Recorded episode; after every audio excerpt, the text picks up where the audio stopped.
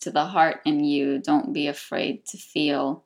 To the sun in you, don't be afraid to shine. To the ocean in you, don't be afraid to rage. To the love in you, don't be afraid to heal. To the silence in you, don't be afraid to break.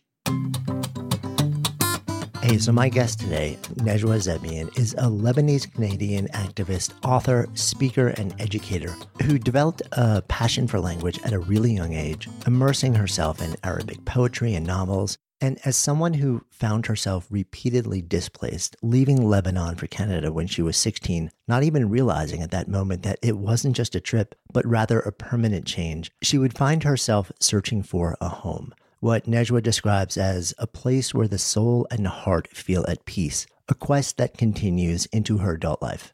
And her passion for language and quest to understand her place in the world and compassion for those who've been displaced and disfranchised led her to pursue a PhD in education. But it was an experience teaching young refugees that rekindled her love of writing after having left it behind because of an association that she had with it. And she began to heal her 16 year old self by writing to heal her students. Since publishing her first collection of poetry and prose in 2016, Najwa has become an inspiration to millions of people worldwide and a trailblazing voice for women everywhere. And she's been featured widely in the media, collaborated with everyone from Google to RBC, Kohl's, and even Cirque du Soleil. And drawing on her own experiences of displacement, discrimination, and abuse, Najwa uses her words to encourage others to build a home within themselves, to live, love, and create fearlessly. And her new book, Welcome Home, it invites us to explore how to create that feeling we so yearn for within ourselves first before looking outside.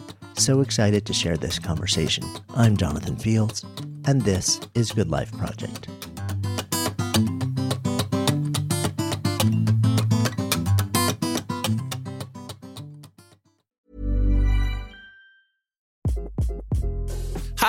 This is Craig Robinson from Ways to Win, and support for this podcast comes from Invesco QQQ, the official ETF of the NCAA. The future isn't scary. Not realizing its potential, however, could be. Just like on the recruiting trail, I've seen potential come in many forms as a coach. Learn more at Invesco.com slash QQQ. Let's rethink possibility. Invesco Distributors, Inc.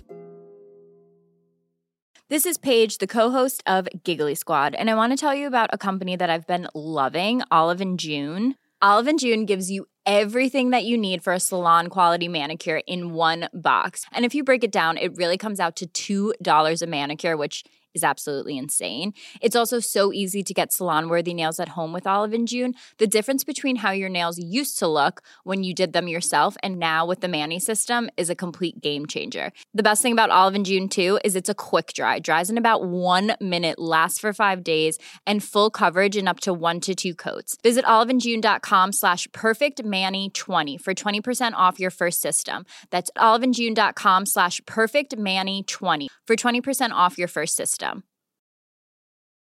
Mother's Day is around the corner. Find the perfect gift for the mom in your life with a stunning piece of jewelry from Blue Nile. From timeless pearls to dazzling gemstones, Blue Nile has something she'll adore. Need it fast? Most items can ship overnight. Plus, enjoy guaranteed free shipping and returns. Don't miss our special Mother's Day deals. Save big on the season's most beautiful trends. For a limited time, get up to 50% off by going to BlueNile.com.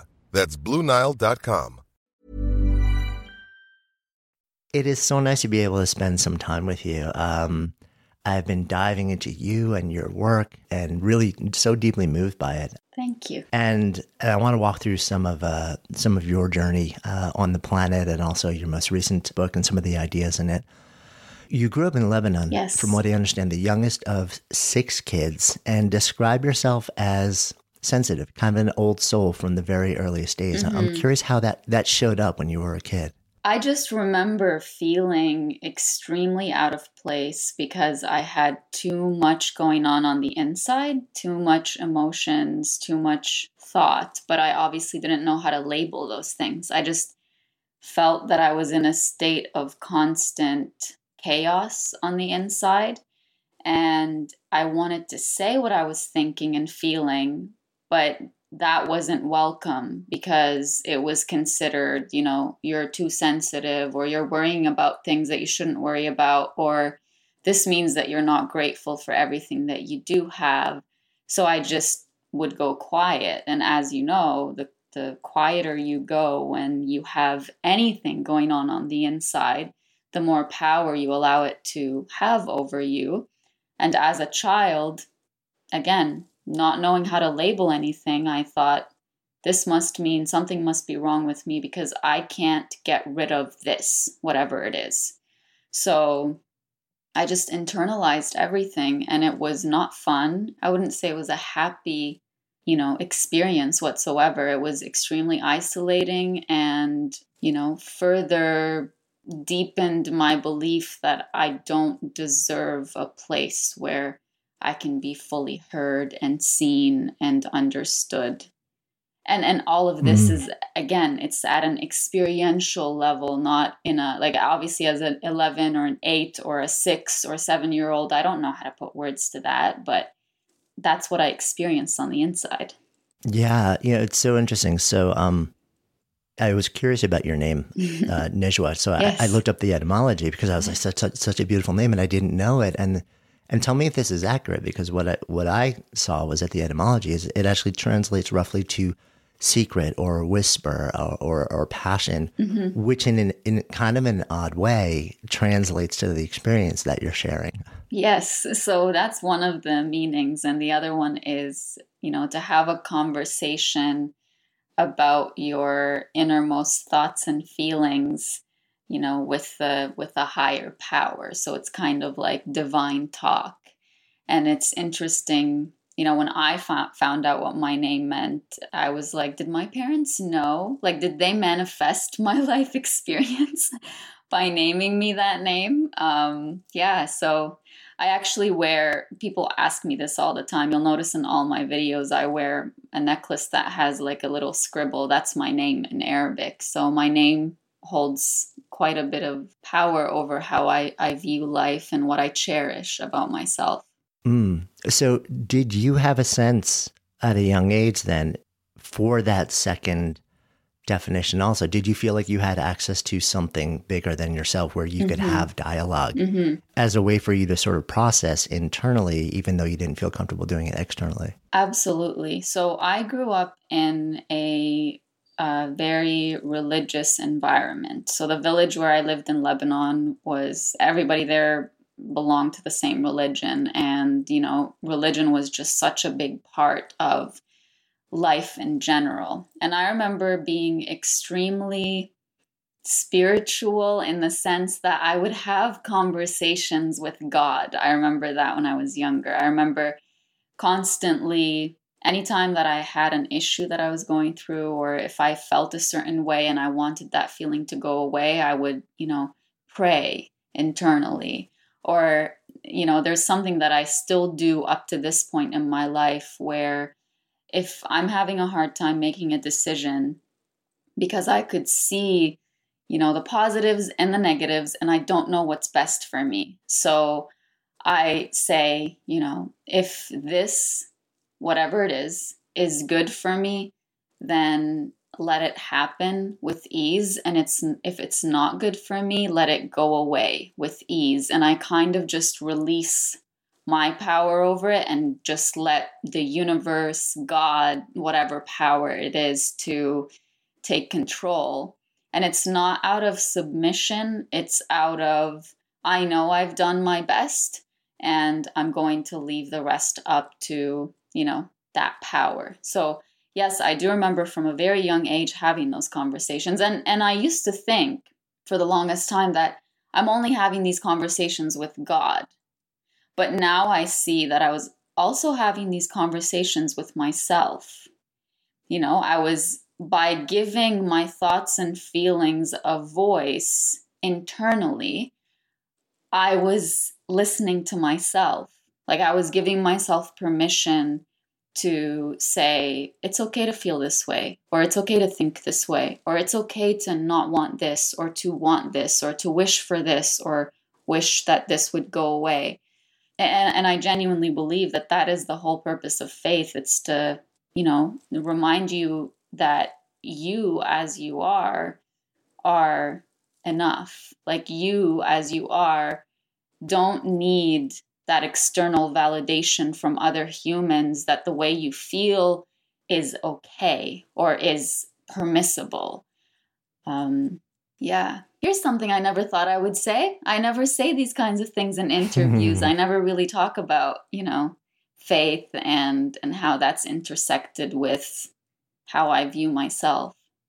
Yeah, well, it, it also it seems you have a, a really unique experience of faith, especially from a really young mm-hmm. age. You know, the way that you you describe on the one hand thinking okay i'm expressing this to some some being some entity however i describe you know, like that notion of mm-hmm. god but but in hindsight reflecting back and saying well actually part of what i was doing was just giving myself an opportunity to give mm-hmm. language mm-hmm. to what was spinning in my mm-hmm. head mm-hmm.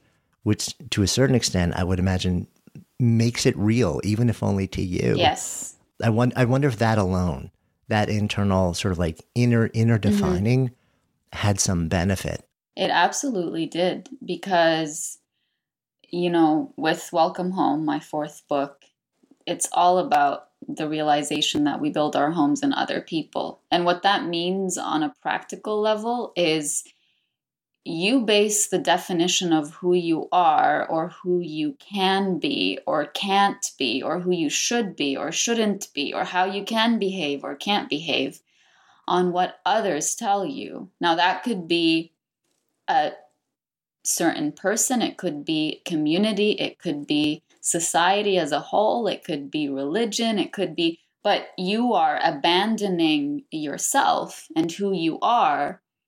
Sometimes actually most times without even knowing who you are. But you say, I would rather follow what that person or this community or this religion or whatever it is tells me I should follow because they know the answers than spend enough time with myself to figure out who I am and what I think is right for me. So, that internal dialogue that you have with yourself is so crucial for you to figure out who you are, how you define yourself, what your boundaries are, what your purpose in life is, what courage and vulnerability mean to you. When you don't give yourself an opportunity to have that dialogue with yourself, you have no place to go to. You're always going externally to figure those things out. And so, most of us, I, I, do believe the reason that at 31 years old, I am able to think the way that I think is that I spent so much of my time thinking of how do I put this thought into words? Like, quiet down, sit down and write it as it is. Like I was listening to my innermost everything that was going on. That chaos that I told you at the beginning, I was sorting through it. Someone messaged me yesterday and said, You know, I'm taking your advice about sitting down and writing everything, but the moment I sit down, I get all of these thoughts and feelings, and I don't know where to start. What do I do? And it reminded me of what I would do is I would feel that chaos. There's just so much. You start with one thing and it leads you to another, and you haven't given yourself enough time to go over the first thing, and then it's just these racing thoughts like you're running a marathon, but there's no end in sight. And so, what I said was sit down and write those things out in point form as they come to you.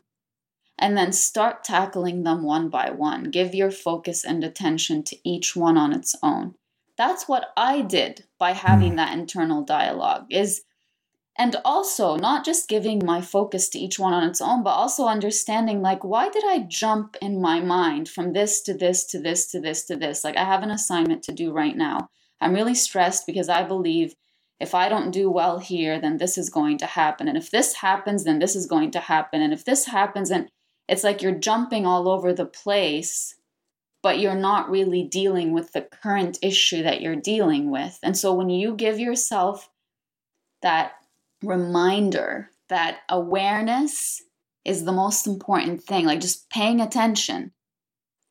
And once you pay attention to something internally, you take away its ability to subconsciously control you.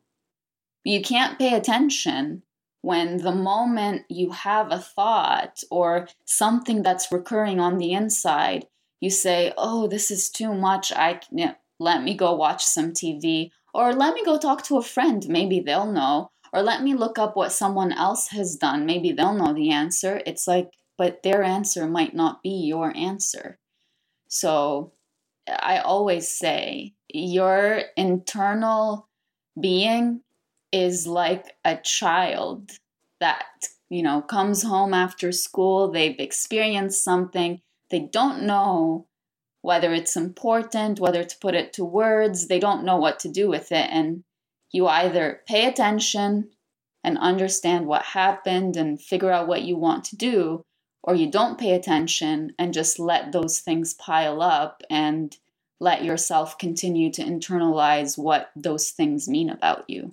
Mm, yeah, that, that, analogy is so apt. Um, I know for you, like the inner dialogue at some point also turns into the written word. It yes. sounds like in your early teens, you had a friend, Mariam, who, who gave you a journal, and that to a certain extent becomes a bit of an unlock key for you to start to take the thoughts that are in mm-hmm. your head and really turn them into the written word, which tell me more about that because I'm curious whether you experience that as creative expression, as coping mechanism, as processing, synthesis, yes. or like all of the above or none of the above? It was so many things at the same time, but the way I would describe how I felt the first time I sat down and wrote in that journal at 13 was no one is telling me I shouldn't feel this way or think this way. No one is judging me. Nobody's going to see this but me.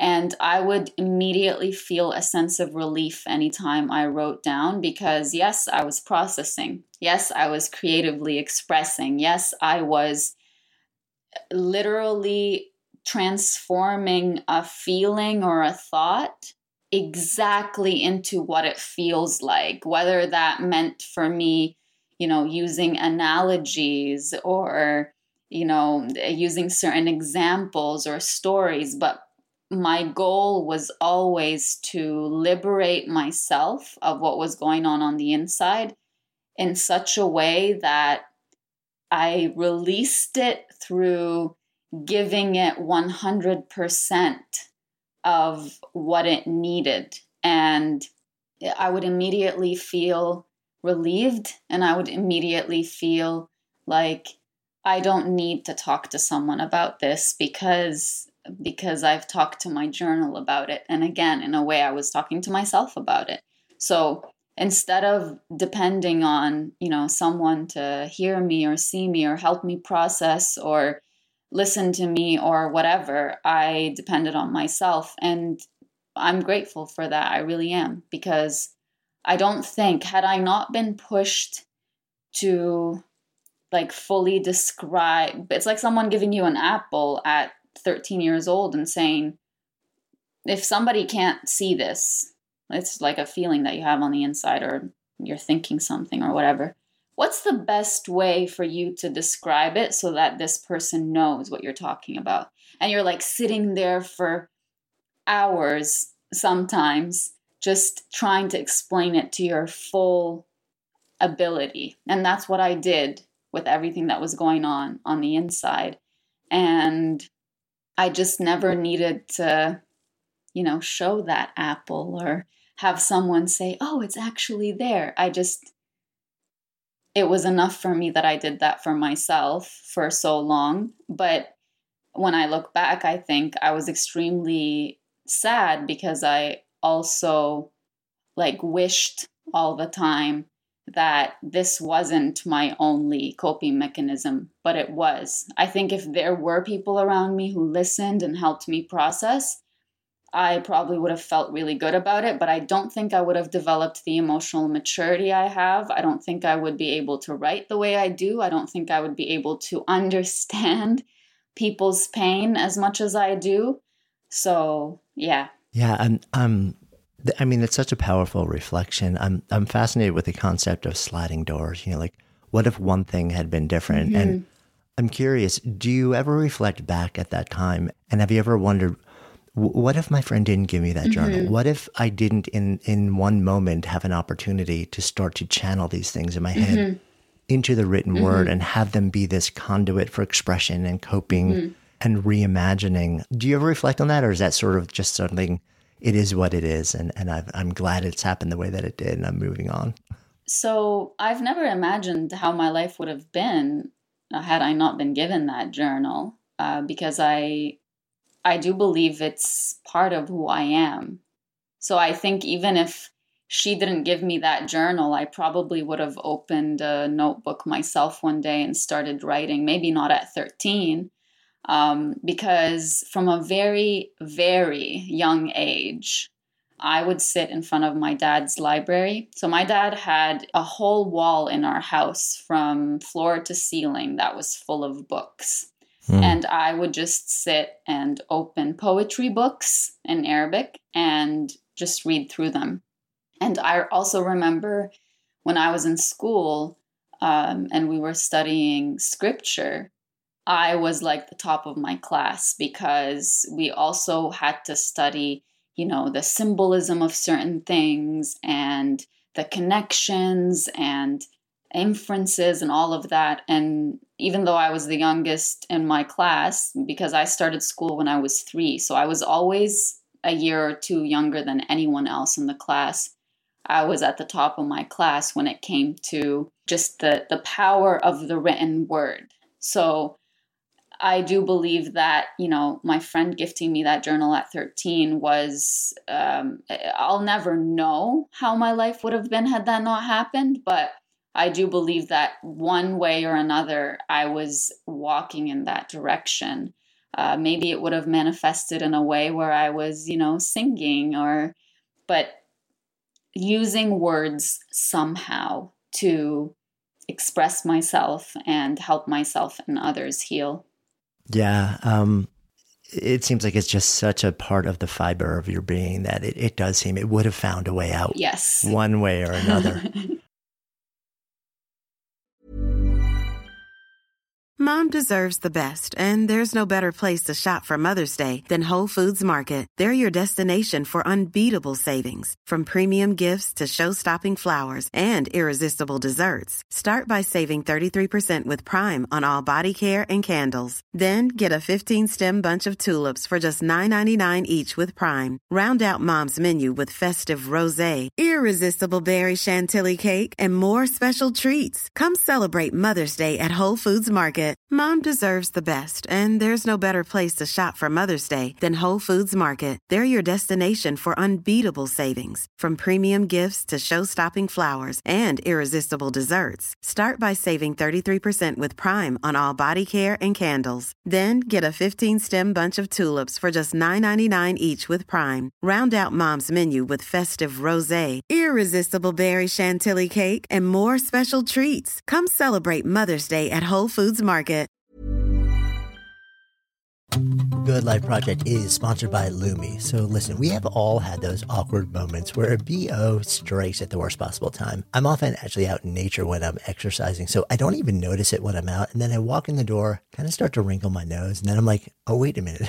That's actually me. That is why I'm so thankful I discovered Lume Whole Body Deodorant. This revolutionary product, it was actually invented by an OBGYN who wanted a solution for her patients struggling with private odor. But Lume doesn't just work, quote, down there. It provides incredible 72 hour protection for your entire body using mandelic acid. I kid you not, this stuff is a game changer. Lume is safe and effective for pits, for feet, you name it. And as someone who's tried it, I can attest that it seriously works. The fresh scents are just an added bonus. So if you're ready to say goodbye to BO for good, try Lume's starter pack. It comes with a solid stick deodorant, cream tube deodorant, two free products of your choice like mini body wash wash and deodorant wipes, and free shipping. As a special offer for our listeners, new customers get $5 off a Lume starter pack with the code GOODLIFE at LumeDeodorant.com. Don't miss your chance to experience the relief of true full body freshness that equates to over 40% off your starter pack when you visit LumeDeodorant.com or just click the link in the show notes and use the code GOODLIFE.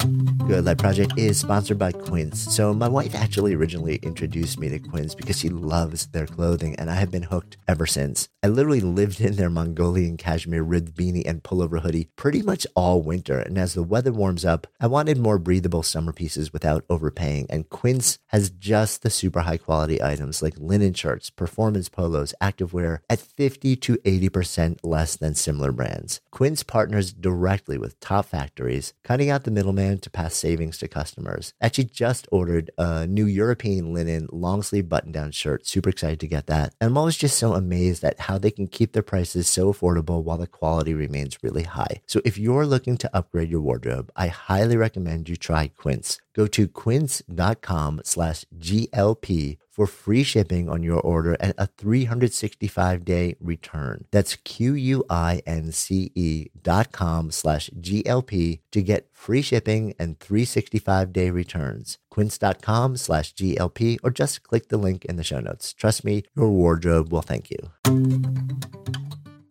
So this becomes something that is really central to you understanding who you are and expressing who you are, even though you're expressing it literally just to yourself during that particular Mm-hmm. window of time. Then 2006 hits, um, war in Lebanon. Um, you end up going at the age of 16 to Canada. Mm-hmm. For somebody who's struggling to find her sense of self, her sense of home in your country of origin, then at the age of 16 to be transported to another country. I, I can't imagine how disruptive that must have been for you. It was disruptive in a way that was so intense that I stopped dealing with how disruptive it was.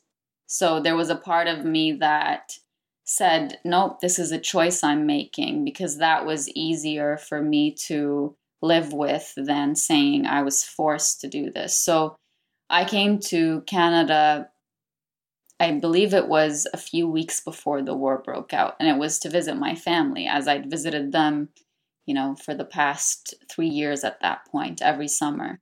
So I got here, and then the war broke out, and it was the year right before grade 12, and I had to make the decision of either staying here or leaving. But my whole family was here, no one was going back. So at 16, obviously, I had to stay. But I told myself, no, I'm deciding to stay here because it's better for my future. I'll get to go to a good university. But I knew deep down that that wasn't a choice. I knew that, you know, framing it as a choice was a defense mechanism for me. And so my writing just didn't serve the purpose that it served for me up to this point.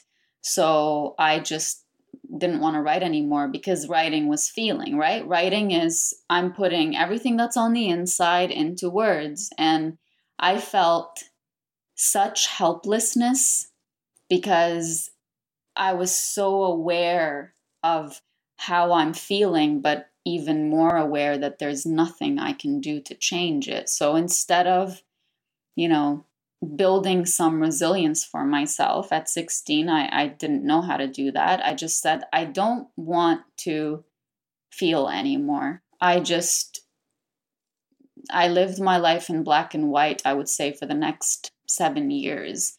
And it wasn't like a black and white in a way that's like you know i was neutral. It was more like i was numb but beneath that numbness was immense sadness and an ache uh, to be rescued, to be saved, to, you know, feel like I was important to someone or feel like I was important, period. Like I had some kind of significance, like I added some kind of value.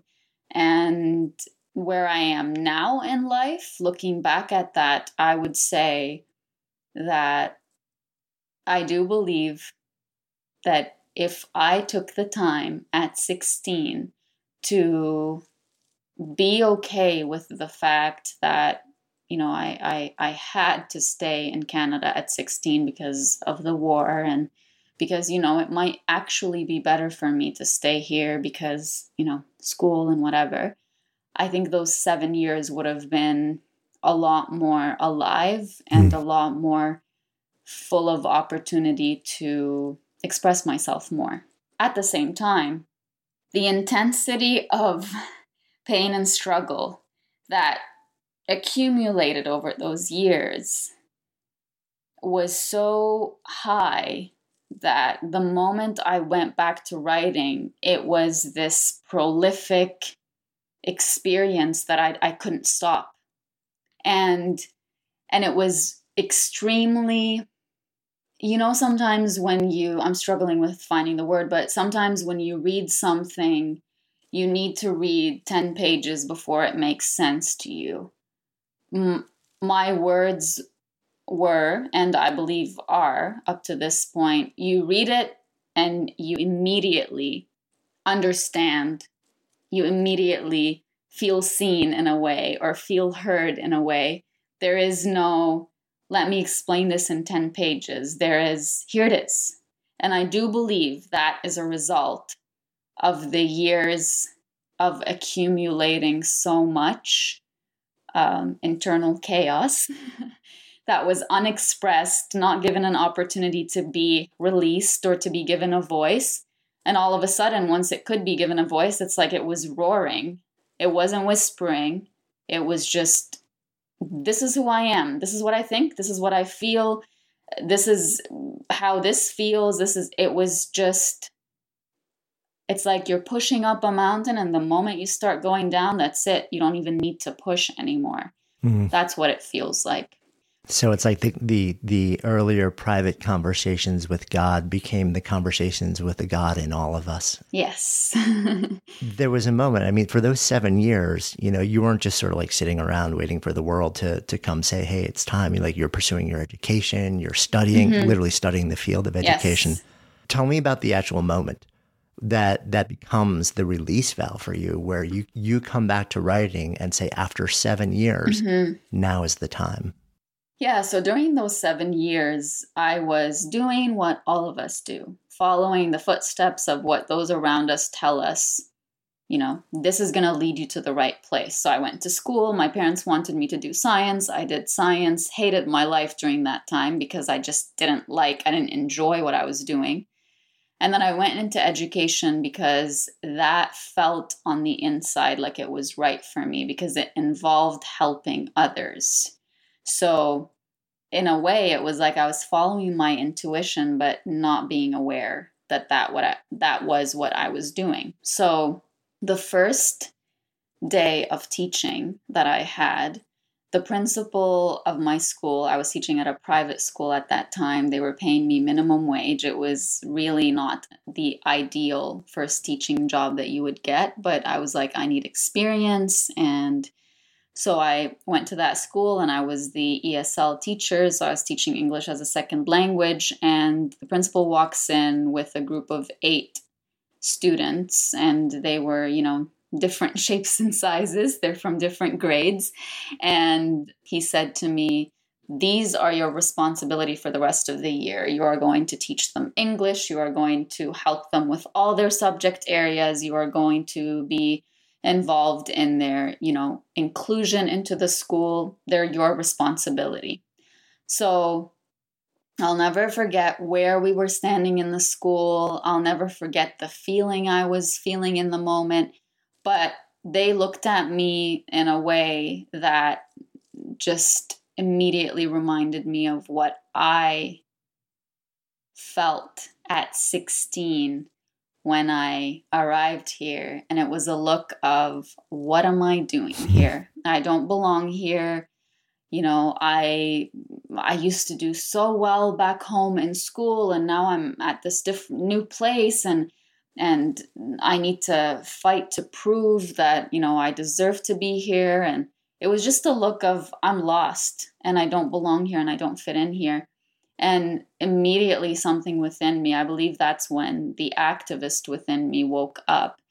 I just wanted to fight for them. I just wanted to say, you do belong here. Like, don't do what I did. Don't tag along. Don't just fight to just be in places and say, oh, I'm part of this. You know, don't, don't be a bystander in your own life.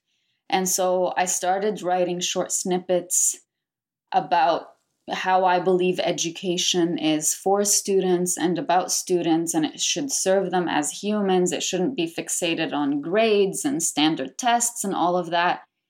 And so, you know, that was okay because I'm writing to fight for someone else. But then it was, like I said, it's like a can of worms. I just opened it and it, it I couldn't stop writing. I couldn't control what I was writing about anymore. It was this constant need to sit down and write.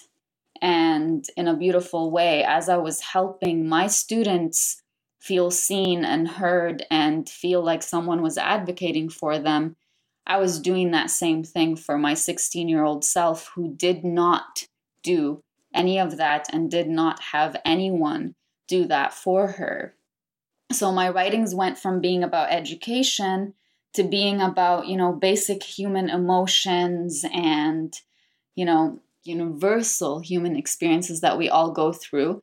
And there was always whatever I wrote about, there was always an an, you know, beneath the surface, it was me talking about how I experienced those things.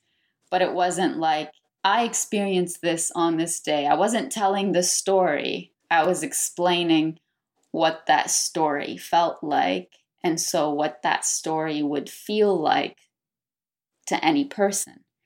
And that's where it all began. And the rest is history. I don't think I've gone for a day since then without either writing something or formulating something in my mind to prepare it to be written. Mm-hmm. And you described, I mean, a really, I think, powerful distinction that I think so often sometimes we miss. You know, the, the difference between here's what happened and this is how the thing that happened changed me mm-hmm. or landed within me. I think a lot of times people look at memoir as like, well, it's a recitation of the things that happen in a person's life. But really, the memoirs that move us, whether, or, or the poetry that moves us, or the stories that move us, it's not when somebody just shares, like, this is what happened, here are the facts.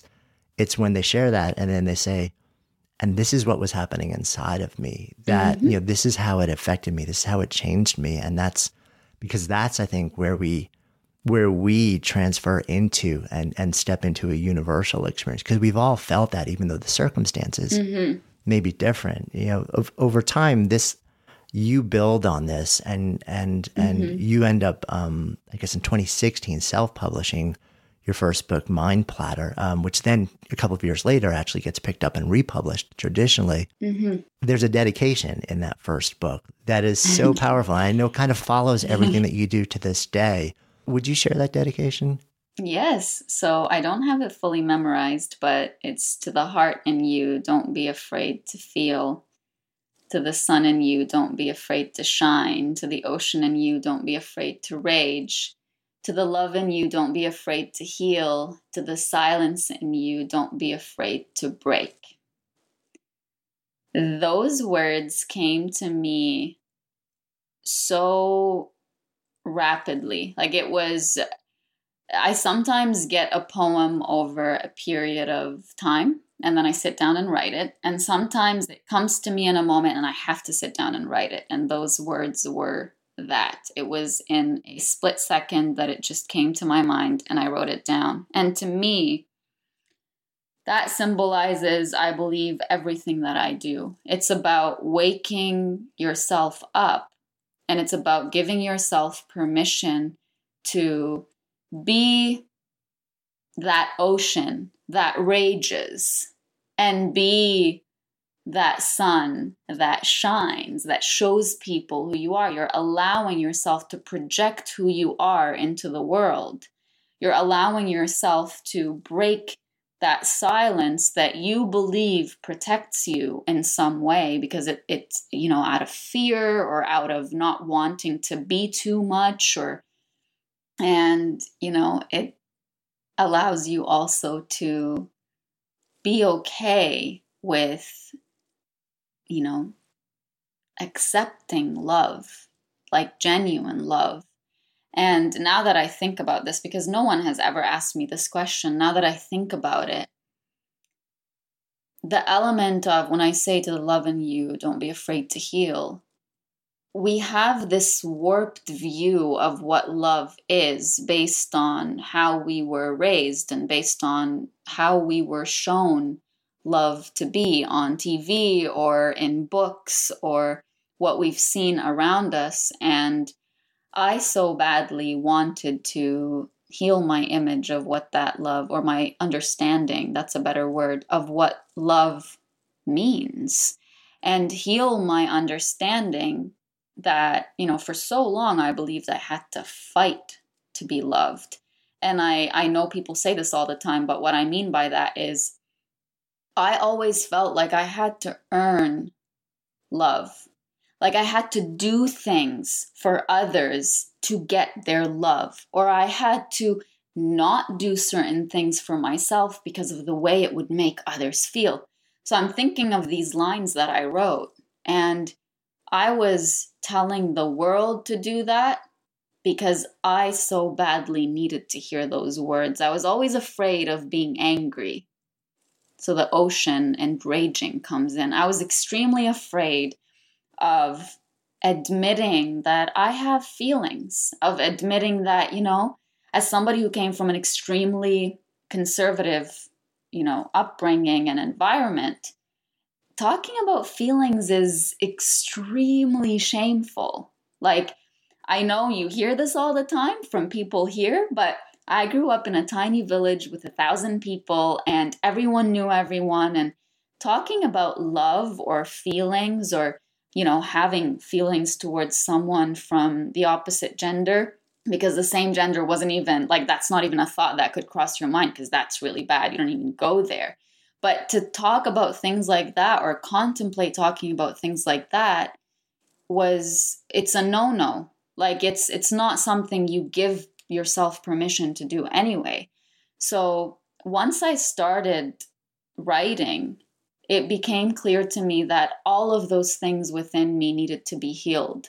My mm-hmm. understanding of love, anger, speaking up, Uh, just being myself or allowing myself to be that confident person who knows who she is without believing that that makes me arrogant or that makes me too much that's where those words came from. That's a really long explanation, but it's a beautiful question that you asked me, and this yeah. is on the spot. So I hope I gave a. No, and it's such a powerful reflection also because it was, I mean, when I read those words, I just, it kind of stopped me in my track. And then I've seen you, you either weave those exact words or the symbology of those words literally into everything that mm-hmm. you've done since that moment. Yes. And along with it, there, there's another piece of symbology that, that tends to flow through literally every everything that I've seen you create since then, which is the symbology of a bird and the notion of yes, you know, this thought of don't break a bird's wings and and, and then tell it to fly. fly.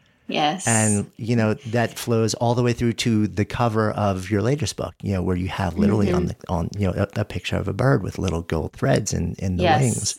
So clearly, like, that is a, a very deep symbology for you as well, it sounds. Absolutely. And the way that, so I never ever I wasn't aware that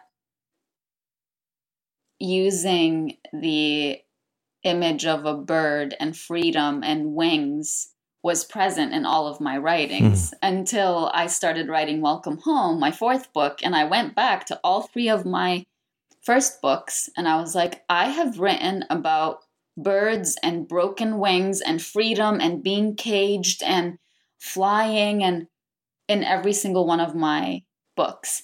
And to me, it's always been obviously, I'm projecting how I felt my life went, which was I know I am a bird. I know I have freedom. I know I have the ability to go and explore and view new places and new ways of thinking and I know I have the ability to fly really high and look down, you know, look down at in Sparks of Phoenix I wrote, look down at your pain all the way from the sky. Look how small it is.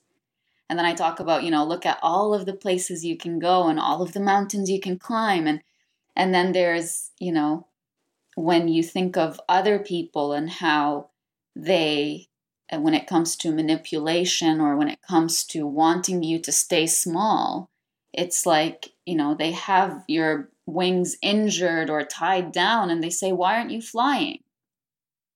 You know, you can fly. Why aren't you flying? And I always felt that because I allowed people around me to have so much power over me and over the, the trajectory of my life, I would just sit in that place of feeling so powerless and feeling like I was a victim.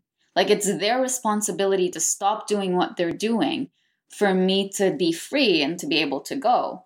And so, you know, I always say, like, you have to remember that you have the ability to break free. Stop waiting for someone to come save you, especially the one who caged you or the one who tied you down or so I always say, like, come back to your beliefs about yourself. And if you genuinely see yourself as a free soul, genuinely see yourself as someone who maybe for years and years and years you just defined yourself a certain way and you had these this cage this imaginary cage around you or boundary around you that you're like i can't fly past this point or I can't go higher than this point. Or if I do that, then, you know, I'm not going to be able to come back to this place that I'm in. And that's what happens when people, for example, leave, you know, certain religious beliefs or cultural beliefs or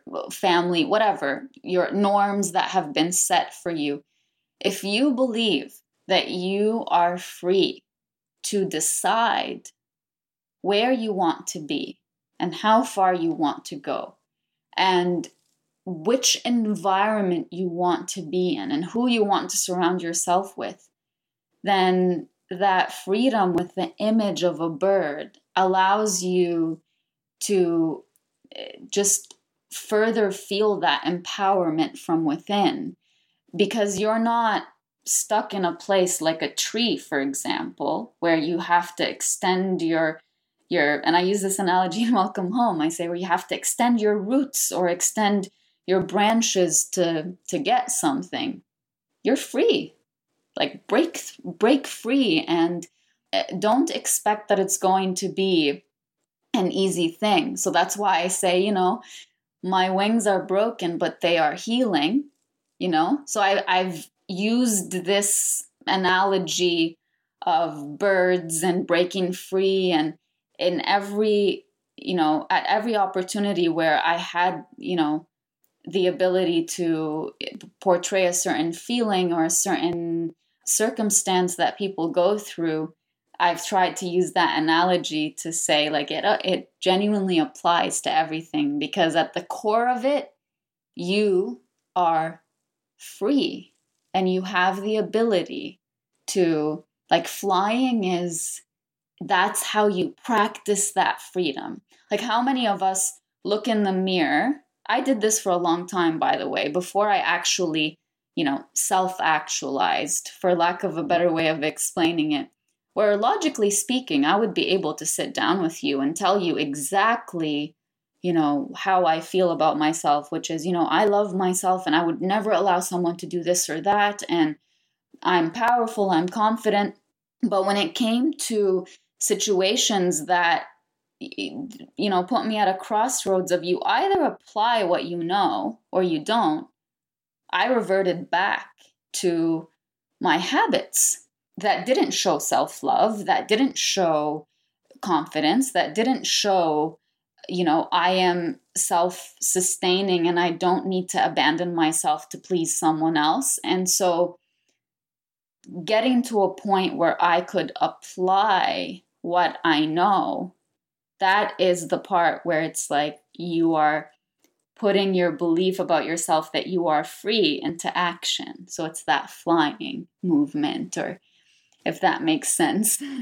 yeah, no, it absolutely does. You know, and it also feels like there's a strong tether between that imagery, that symbology, and that idea, and and your your your most recent book, Welcome Home, because there's a mm-hmm. sense of you know, like the freedom and the sense of the of agency that you describe is also part of your notion of home. You know, and mm-hmm. and you're somebody who has spent 31 years essentially trying to figure out like what, what is home to me and you know, mm-hmm. and you've moved, you've literally moved cultures, countries, um, mm-hmm. and wandered in a lot of different wildernesses, asking a lot of questions that I think a lot of people don't ever just really pause to ask. Mm-hmm. And I think, especially at this moment in time while we're having this conversation, the question of what is home and mm-hmm. how much of a sense of agency do I have in creating, in defining and creating and feeling the experience of it you know, like how much is that really in my purview at this moment in time? Because a lot of people, I think, feel,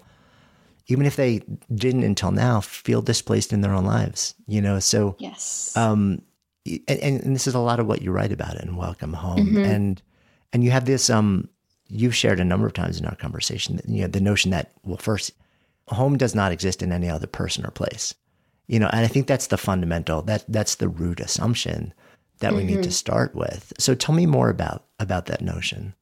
So home is not a physical place, neither is it a person or a thing or it's nothing that is external to you. It's no one that is external to you. Home is the feeling that you can be your full self authentically and that you can be seen and heard fully without having to, you know, edit yourself or uh, say something that you don't mean or fall into that people pleasing behavior. It's the place where you are 100% who you are, even if that's not perfect in every moment. So, home is that internal system of I know who I am and my view of my experiences, my view of myself, my definition of who I am, the permission that I give myself to feel or think or whatever, all of that is I am the source that I come to for all of that. I don't go to someone and say, and you're obviously not going to say this word for word, or you're not going to say it in words, but you're not going to leave yourself and wait for someone else to tell you who you are, what you deserve, what you can or can't think, what you can or can't do. You come to yourself first and really listen to that internal system, to that internal that internal dialogue that you have with yourself, to your intuition, and say, What do I believe is best for me now? And you don't ever allow yourself to be, like I always say, you are, you are not your plan B. You're always your plan A.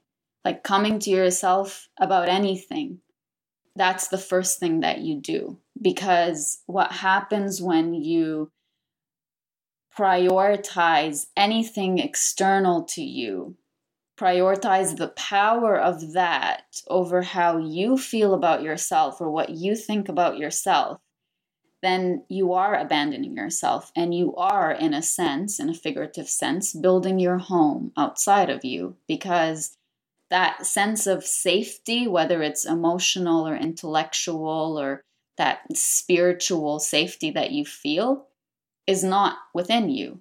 It's in a thing or in a person. And we don't want to do that. We want to feel like we are the safest place that we can go to first. And I always say if you haven't taken the time to figure out who you are, there is no way you can feel that home within. So in Welcome Home, I talk about building a home within, right? But at the end of it, you are your own home. The process of building is just a way for you to visualize becoming aware that you are your own home, that you don't need anything external. And the emphasis here is on need. You don't need anything external to validate your existence or your significance or your experience, your truth, your story, your identity. You don't need that externally. And people struggle with me saying this because they think, well, we still need people. You know, uh, we need that connection. What if I want to build a home with someone? And I say, I agree with that. You do need people. But once you realize that you are your own home, then you don't just A, allow yourself to believe that someone else out there is safer for you and that you are fully defined by whether that person or that thing welcomes you or not. And you are able to decide who belongs in my life. Who do I allow into my home?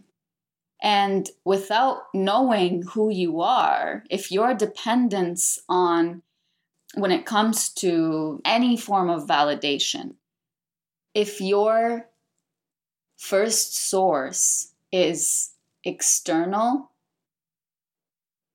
you are not the leader of your life. You're like a puppet of, you know, if you imagine strings, those strings are everything that you are giving your power to.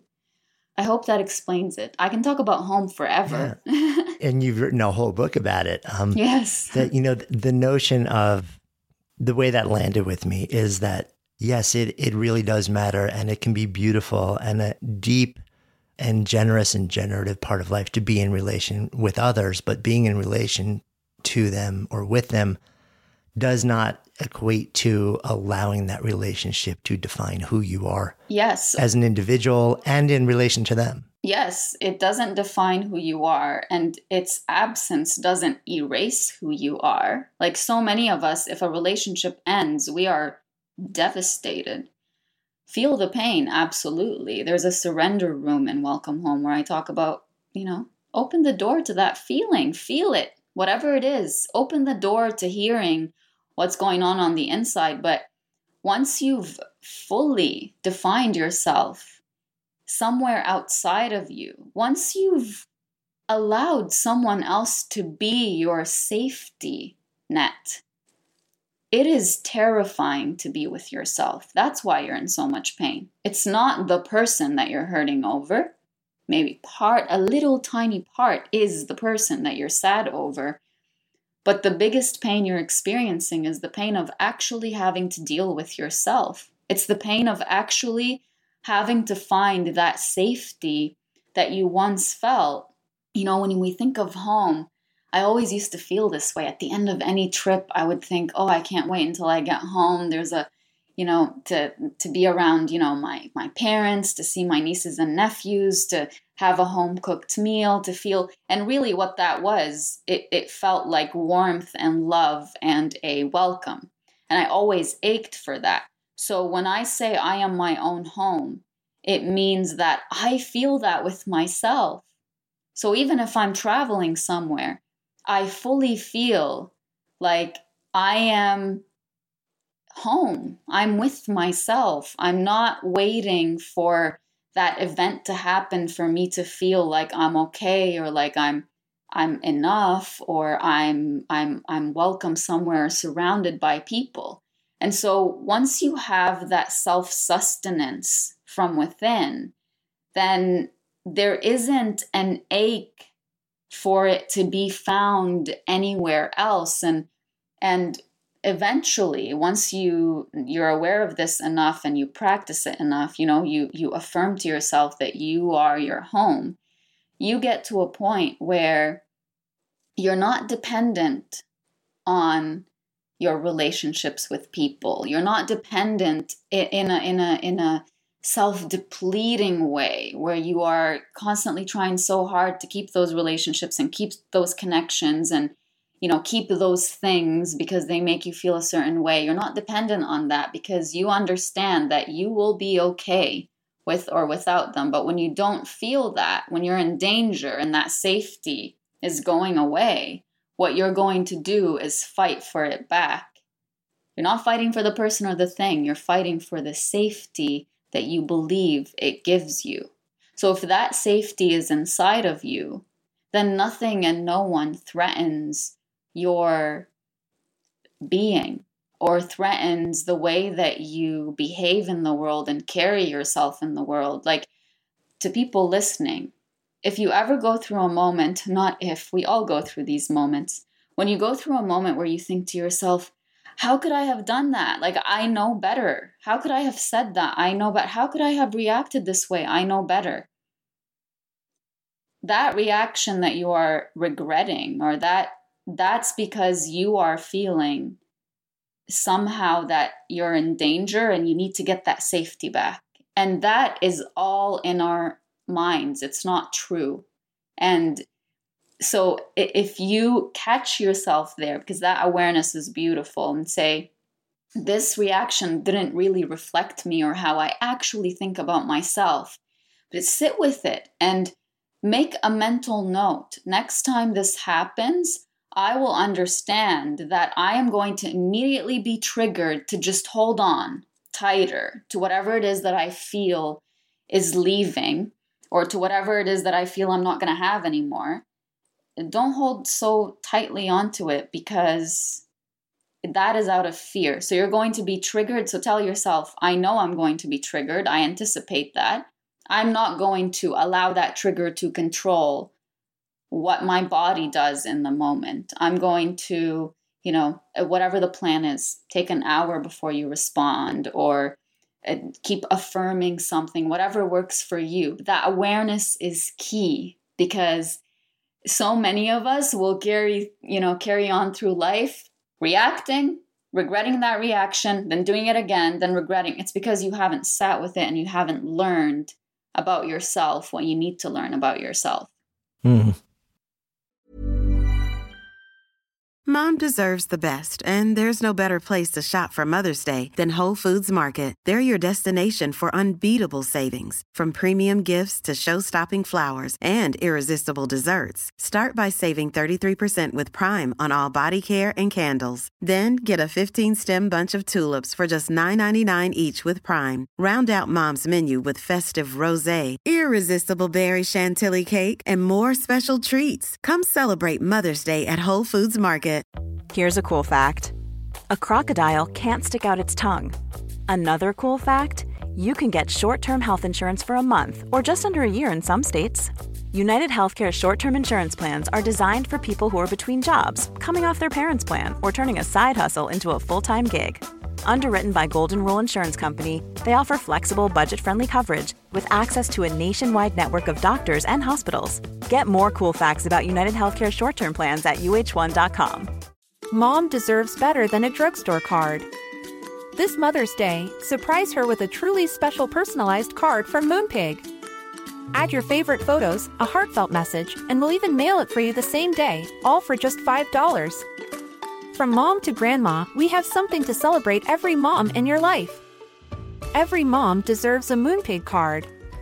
Get 50% off your first card at moonpig.com. Moonpig.com.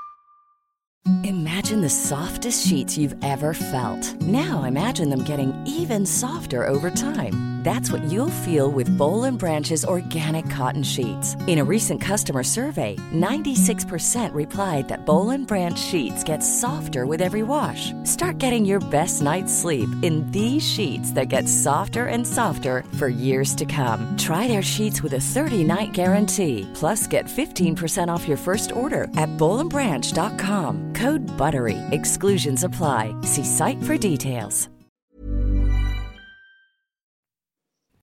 in the book, you're very direct in saying, okay, so this doesn't magically happen. Mm-hmm. You don't just magically think, oh, I'm going to be at home with myself, and mm-hmm. then poof, you are. Yeah. You, you know, you basically say, no, this is this is work, Mm-hmm. but it's work which is worth doing. And you lay out the metaphor of Mm-hmm. effectively building your a home within yourself with a foundation Mm-hmm. and and different rooms, self love and forgiveness, as you described. Compassion is a big one. You know, Clarity. clarity and, and surrender. Right. And surrender, as we've talked about. It was interesting because as, as I was sort of like thinking about this, I had an interesting reaction to it, which is um, I completely agree. I, I the notion of investing effort in cultivating this within yourself is powerful, and I think it's important to also telegraph to folks this is not just going to it's not magical thinking. You're going to have to do the work Yes. to make this happen. I had this image, two images flashed into my mind. One was I have a background in yoga and studying uh, sort of the, the philosophy behind it and Buddhist philosophy and, and Sanskrit texts and and the notion out of that that world, that domain is in the Western world, it often is translated as transformation. But actually the more the more literal description is liberation. And the distinction is transformation is becoming something else. Liberation is is the process of revealing who you've always been Yes. and you know it's like that famous uh you know like with um da vinci and the david where, where he basically you know said i didn't sculpt this. I simply chipped away all the rock that mm-hmm. was around the david which was always inside of it. And when you described the process of building the home what immediately flickered into my mind was i see this more as yes all these are the things but it's almost like they've always been there. Mm-hmm. What the work that we're doing is in part, it's sort of like it's peeling away all of the things that stop us from seeing it and feeling it and experiencing that this essential nature that's always been a part of us. Um, Yes. so that that was my interesting reaction as I was reading through. I was nodding along and then I was saying, this also feels more like a revealing than a construction. Absolutely. So you'll notice in the clarity room, I talk about unveiling. And even though I gave the example of physically unveiling when I took my hijab off, I say, you know, when you stand in front of the mirror and look at yourself, there is that blur because you haven't seen yourself in a long, long time. You haven't been in touch with yourself for a very long time. So it's like a mirror that you haven't cleaned in ages. So when you look at yourself to figure out, who am I? That doesn't come to you right away. And the process of seeing yourself requires work of, you know, clearing up that blur that's in front of you. So that process of peeling the layers Yesterday, I was talking to a friend of mine about this. I said, People think I magically woke up one day and said, My life is going to be completely different. I all of a sudden am not afraid of breaking my silence. I all of a sudden I'm not afraid of just being fully myself. I'm not, it's, it does not happen that way. It happens step by step. So if you are unveiling and you are peeling different layers to get to see yourself and know who you are, that happens in moments. The world will present you with opportunities where you are able to fully be yourself and make a decision based on that, or abandon yourself and make a decision based on what you think that decision will mean about you or will make you feel. And once you, in a moment, make a decision to be yourself and risk, you know, taking a road that you've never taken before. I always say this I say, if the road you've been taking your whole life is self abandonment, going home to yourself is going to be a very foreign road. It's very unfamiliar. You've never gone down that road. It's scary. When you've never said no in your life, saying no is terrifying because you don't know what the result is. There's so much fear. When you've never decided for yourself, you've always followed certain people's footsteps or taken someone's permission. Making a decision for yourself is going to be terrifying. And you're going to feel like, I don't know how to do this. I but you're, you don't magically wake up one day and know how to do everything. You have to risk it. And it might not work. And you have to be okay with it not working. So I always, always, always tell people it is not this magical thing that you're going to read this book and be like, I'm done. That's it. I have a home within. There's a lot of work involved. Peeling those layers, not just peeling the layers to see who you are, because there's the self awareness piece and there's the self acceptance piece in the foundation of who you are. It's not just those things, it's also making self love like I said, your plan A and not just an emergency emergency thing for when you're not getting love externally. That's a beautiful thing to hear. It is hard to practice being your number one source of love every single day because it's not just an affirmation, it's through action. You show yourself that you treat yourself like you would treat your most loved one. That's hard work that's that requires not only maybe upsetting yourself sometimes because you might blame yourself for certain people walking away as a result of you putting yourself first, but you'll get upset with others getting upset with you for putting yourself first. It's it's those things are so hard. We don't want to feel them. We just want peace. We don't want conflict. We don't then, you know, forgiveness, self-forgiveness and forgiveness of others it's very beautiful to say, you know, I've forgiven everyone and everything. But do you actually feel that on the inside? Like, have you let go and released the hold that the pain that someone caused you had on you for so long? Have you forgiven yourself, or do you continue on a daily basis to beat yourself up over things you've done in the past? That's hard to do. It's a hard practice to sit with feeling that resentment towards yourself or towards someone else from your past and say, I genuinely understand and I have internalized that that doesn't mean anything about me now. That that happening to me or me going through that or me making that decision in the past that I knew better or you know, not getting an apology for something from someone, I genuinely believe it doesn't define who I am. That doesn't happen overnight.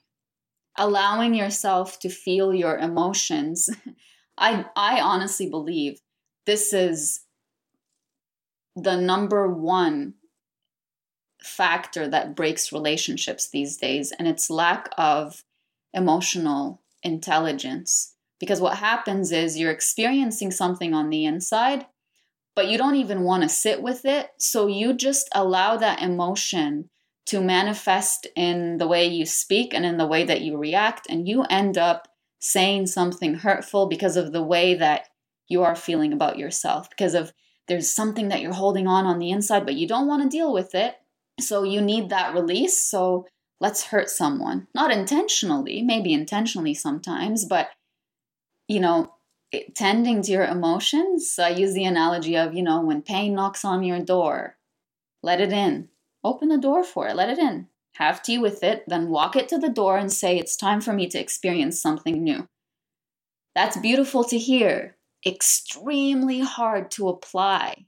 And you have to consciously make the decision to sit with it, whether it's a positive emotion or a negative emotion.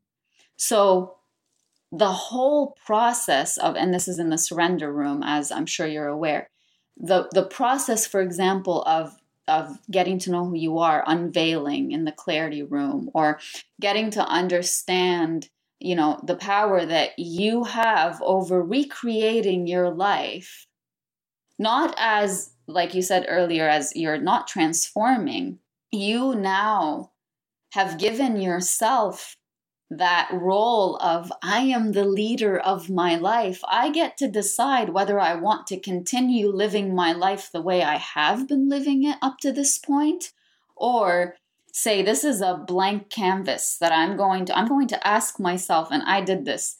I wrote down a list of how what my life looked like and I asked myself if I had a choice in this, would I say yes or no? Most of it was no. I would take it off my the canvas of my life and say, I'm not doing this anymore.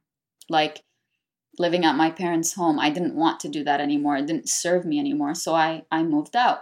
or wearing the hijab for example it it just it, at this point i wouldn't have made that choice i made it when i was 13 so look at your life and every anything that that has a certain significance in your life right now or affects the way that you live write it all out that's not easy because on top of you giving yourself permission genuinely on the inside, like giving yourself permission to think for yourself, to understand that you have a choice.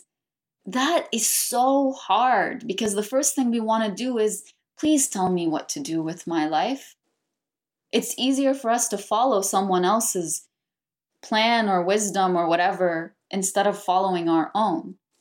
And that's just further, you're running away from yourself. So when you do, and the only one I missed was the compassion room, and it's all about boundaries. And that one is one of my favorites, and I think it's one of the least talked about chapters, but because it's titled compassion, and usually you think, oh, that's what I show towards others, but there's also self compassion. And, hmm. you know, part of that is, you know, when I give the example of when you invite people into your home, are you on that guest list? Most of us aren't when we welcome someone into our home, we are there to be there for them, to make sure they feel welcome. We forget about ourselves. And this is not just with, you know, inviting people over for dinner. It's also when we invite people into our lives. We tend to prioritize them, put them first, and we forget about ourselves. And then you know, the example of if somebody came into your home and they insulted you or insulted someone that you love, what would you do? You escort them to the door. But most of us don't do that because we are so afraid of setting a boundary that might mean that this person will walk away for good or that they will change the way they see us or whatever. So when you put all of these rooms together with the solid foundation of self acceptance and self awareness, with initially the road to home, understanding why you haven't realized that you are your own home, why you haven't realized that you are the safest place for you. That understanding is what's standing in the way between you knowing things and you applying things. So, for me, that whole process of, you know, building that home within, that whole process of eh, becoming aware, really, becoming aware of who you are and the power you have over your life, and, you know, just being intentional with the way that you practice all the elements of what it means to be home with yourself. It's not just a, you know, a 300 page book. That's a that's a life-changing ritual that needs time, that needs a lot of pain to, to, to dive through and to rise through. And it's not a, a word you read and that's it, you're done. You have to be willing to put in the work. And I, from what I've experienced so far with people sending me messages and emails, I, I do believe that the stories I shared with the vulnerability that I shared them with, because I was extremely open. I did not care about what people, you know, might think when they read those stories. I was extremely open. And my intention was to lead through example and say, if I'm telling you to be fully at peace with who you are and be fully at peace with everything that's happened to you and to just not allow the past and the future to have so much power over you. I wanted to do that in action. And so I really think that doing that has allowed anyone who's read Welcome Home so far to feel safe doing that. Mm-hmm. I love the fact that also you, um, with each one of these different sort of descriptions of the the foundation and the room, you illustrate it mm-hmm. um, through your own experience. You you share ideas, and then you also you give people things to do. You know, which all together forms what I see as a mm-hmm. practice. You know, and a practice is something that is not. You know, it's it's different than a process where like you start with A and then you finish the process and you're done. A practice is it's what you do. It's it's more how you live. Mm-hmm. You know, it's how you step into your life and then sustain a certain way of being through your life. I'm, I'm curious also as we start to, to wrap our conversation a little bit and we zoom the lens out. Up until now, a lot of what you have, have written has been in verse. It's been mm-hmm. poetic. There's a lot of metaphor. There's a lot of um, the, language is. Di- this is mm-hmm. different. Mm-hmm. This book is different because it is very direct and it's prescriptive mm-hmm. in a way that your prior writing has been, but not in a way that's direct like this. It's been more like, let me share an idea, let me share language and rhythm and cadence and verse in a way where you will feel mm-hmm. the essence of the ideas I'm trying to distill and, and maybe transfer into the words. But this is a very different book for you, mm-hmm. you know, because you're kind of saying, this is what I believe, this is my philosophy of life. And here are the things, here are the essential steps that have helped me get to a certain place, and maybe it'll help you. Mm-hmm. I'm curious how that landed with you when you were thinking about writing that book because it is very different than what you've written before. Yes. So I I've always been afraid of sharing the stories that led me to write the way that I do. And I don't believe that that fear was evident to me but I do believe it was driving why I tried so hard to just, you know, explain the feelings and thoughts with such vivid detail, but not explain how I came to that. It was more like, well, I just know, you know, I just, I feel with others, I am empathize with others. But through the journey of writing poetry and verse, the empowerment that it gave me or instilled within me, really, not just gave me, and the empowerment that I was aiming to give others, it got to a point where I just couldn't hide those stories anymore. It just didn't feel right to me to do that because I, I was fully aware it's the fear of being fully exposed to the world because I'm a public figure. I'm a, at the end of the day, right now I'm a public figure. My life is out there and it's once you put a story out there and share something from your life, it's hard to it's impossible to take it away. So it, eh, there was always that fear of exposure. There was always that fear of what are the people around me going to think? And so the process of writing Welcome Home actually allowed me to see how necessary that was for me as a person to sit down and write those stories out and to not only comprehend on a personal level why I am how I am and who I am, but also to help anyone who's read my words in the past or who is currently reading them to do that for themselves. And so the original thought behind Welcome Home was it, first came out after Mind Platter was self published. So my first TEDx talk was in 2016 and it was finding home through poetry. And that was a, an extremely on the spot speech. Like i cannot emphasize that enough. It was on the spot because i forgot everything i intended to say and so when those words came out about home when i said the biggest mistake we make is that we build our homes in other people. We build those homes and we decorate them with the love and care and kindness that we want to come home to at the end of the day. And when those people walk away, those homes walk away with them, and all of a sudden we feel empty. That emptiness doesn't mean that we don't have anything within, it just means that we put it in the wrong place. And the lesson here isn't that you know, all that we have to give is gone. It's that we are the source of what we gave. And if we gave it once, we can give it more than once, but maybe this time we can give it to ourselves.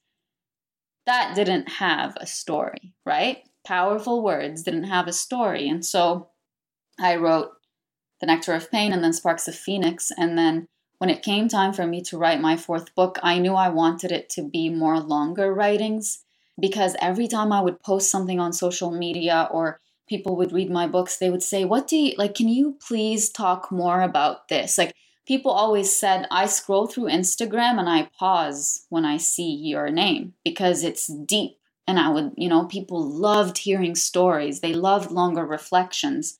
So I knew I wanted to do that. So the initial intention was it's a book about letting go. So I went to New York, I met with my new agents. Everything happens for a reason. I had just stopped working with my last agent because I didn't believe, you know, there was that faith in me as a writer. So, you know, I made that big decision and I met with my new agents and we're sitting there the first time we met and I told them, you know, this is how I'm planning on breaking the book up and these are the sections and but the title, the title is not coming to me. I know it's about letting go. It's a guide that helps people to let go, but I just I don't know what the title is, but back when I made that speech about finding home through poetry, when I went back to my hotel room, like I knew that the title of that book would be Welcome Home because you're getting to a point where you can tell yourself welcome home. Like I could just see it. And they looked at each other and they were like, that's the book you need to write. Like it was it that was the moment that it became clear to them and to me this is the book I need to write and I knew that for me to be my most authentic self I knew I needed to write my story because I didn't want to hide anymore. I didn't want to just conceal certain parts of me, even though I could have. I could have written a poetry book titled Welcome Home and not included those stories. I could have just written a guide that didn't go so deeply into my personal life.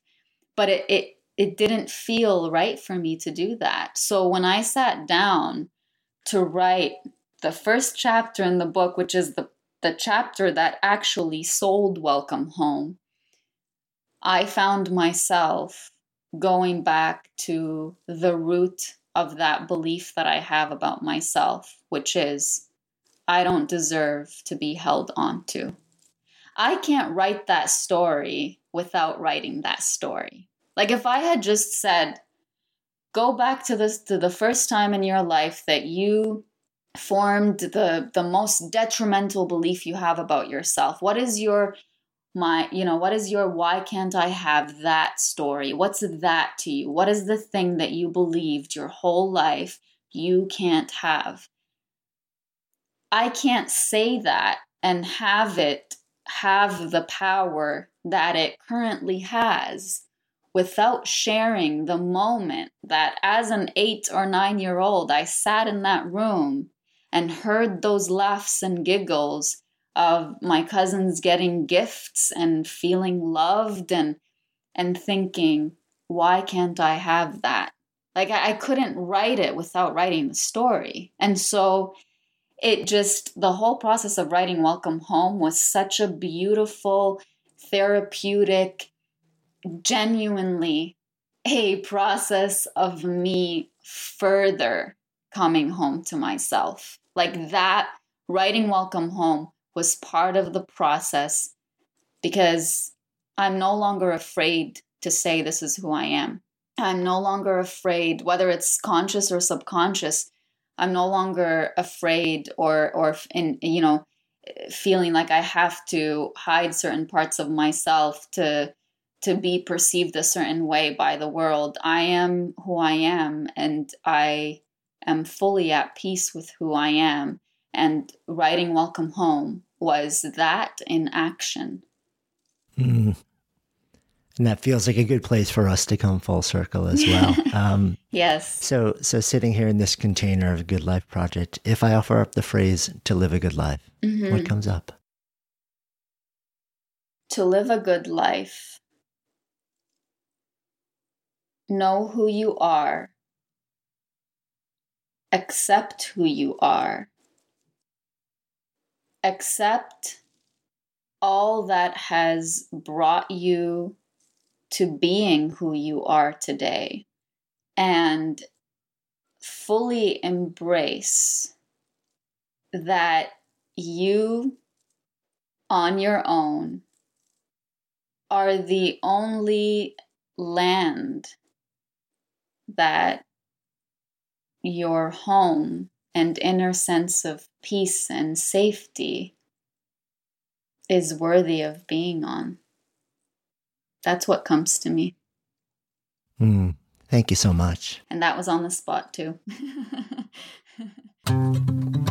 Hey, before you leave, if you love this episode, safe bet you'll also love the conversation we had with Humble the Poet about defining your own identity in a world where you just don't seem to fit the mold. You'll find a link to Humble's episode in the show notes. And even if you don't listen now, go ahead and click and download so it's ready to play when you're on the go. And of course, if you haven't already done so, go ahead and follow Good Life Project in your favorite listening app. And if you appreciate the work that we've been doing here on Good Life Project, go check out my new book, Sparked. It'll reveal some incredibly eye opening things about maybe one of your favorite subjects, you, and then show you how to tap these insights to reimagine and reinvent work as a source of meaning, purpose, and joy. You'll find a link in the show notes, or you can also find it at your favorite bookseller now. Until next time, I'm Jonathan Fields, signing off for Good Life Project.